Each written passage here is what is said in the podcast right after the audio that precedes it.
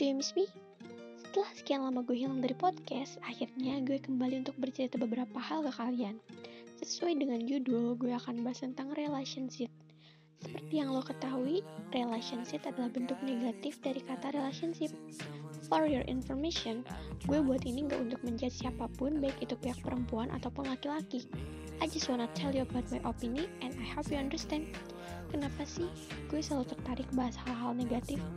Because gue adalah orang yang sudah paham atas hal negatif itu. Hmm. So guys, let's hear it. Pernah gak sih lo ngerasa jenuh sama hubungan lo? Rasa kayak, ini kok gini-gini aja ya? Or something different? Gue yakin, 9 dari 10 orang yang denger ini menjawab iya dalam hatinya. Kenapa sih? Dalam hubungan selalu ada rasa jenuh, bosan, capek.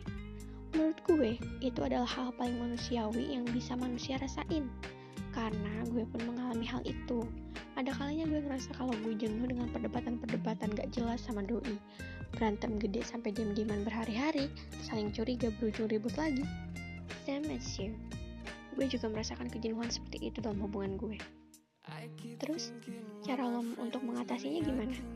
Adakah di antara lo semua yang justru malah mengakhiri karena ngerasa jenuh? Atau malah menduakan karena bosan? Kalau ada, gue cuma mau bilang kalau lo adalah bangsat yang paling sering ditemui di bumi.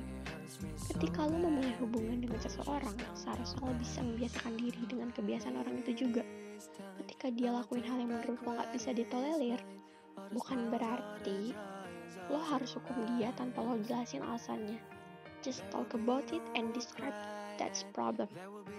Jangan pergi dan menghilang hanya karena lo pengen dia cari. Jangan marah tiba-tiba hanya karena lo pengen dia bujuk. Listen to me. Dia bukanlah budak lo yang bisa lo perlakuin sesuka hati lo. Ketika lo bisa kecewa karena kesalahannya, dia pun bisa kecewa karena dihukum tanpa dia paham apa kesalahannya. Perempuan, laki-laki, keduanya sama aja. Mereka bukan cenayang yang tahu perubahan sikap lo itu karena apa. Yang paham lo marah itu kenapa?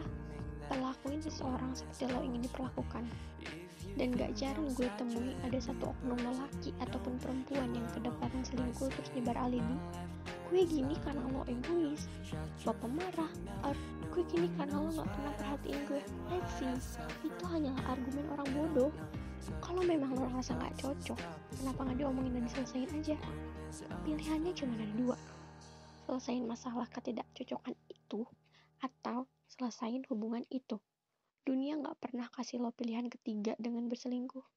Tapi ikatan setan selalu menawarkan jalan itu. Selingkuh dilakukan sama orang yang pada dasarnya masih terikat dengan pasangannya, tapi dia ngerasa udah gak ada kecocokan di antara keduanya. Hal itu cuma dilakuin sama orang-orang lemah yang gak bisa mengambil keputusan untuk hidupnya sendiri.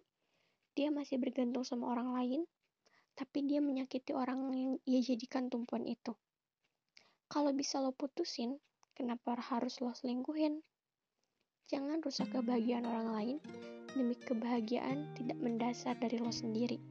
Orang yang lo sakiti itu mungkin selalu berusaha membahagiakan lo, tapi karena dia nggak tahu caranya, dia justru melakukan hal yang salah. Karena yang ngerti diri lo adalah diri lo sendiri, lo bisa ngomong sama dia lo mau diperlakuin kayak apa, dan lo juga bisa tanya soal itu ke dia. Nyatanya itu bisa bikin semua masalah jadi mudah. Sharing adalah sebuah hal yang paling penting dalam hubungan. Tanpa sharing, hubungan lo akan garing, membosankan, dan ujungnya putus adalah jalan keluar. So, this is a childish, right? Jadi, dari sini ada yang paham gak sih konteksnya kayak gimana? Relationship itu adalah satu circle, satu hubungan yang gak baik. Jadi, lo sama dia mulai satu hubungan, tapi lo ngerasa terlalu terikat gitu hubungan itu mengikat satu sama lain tapi ini beda.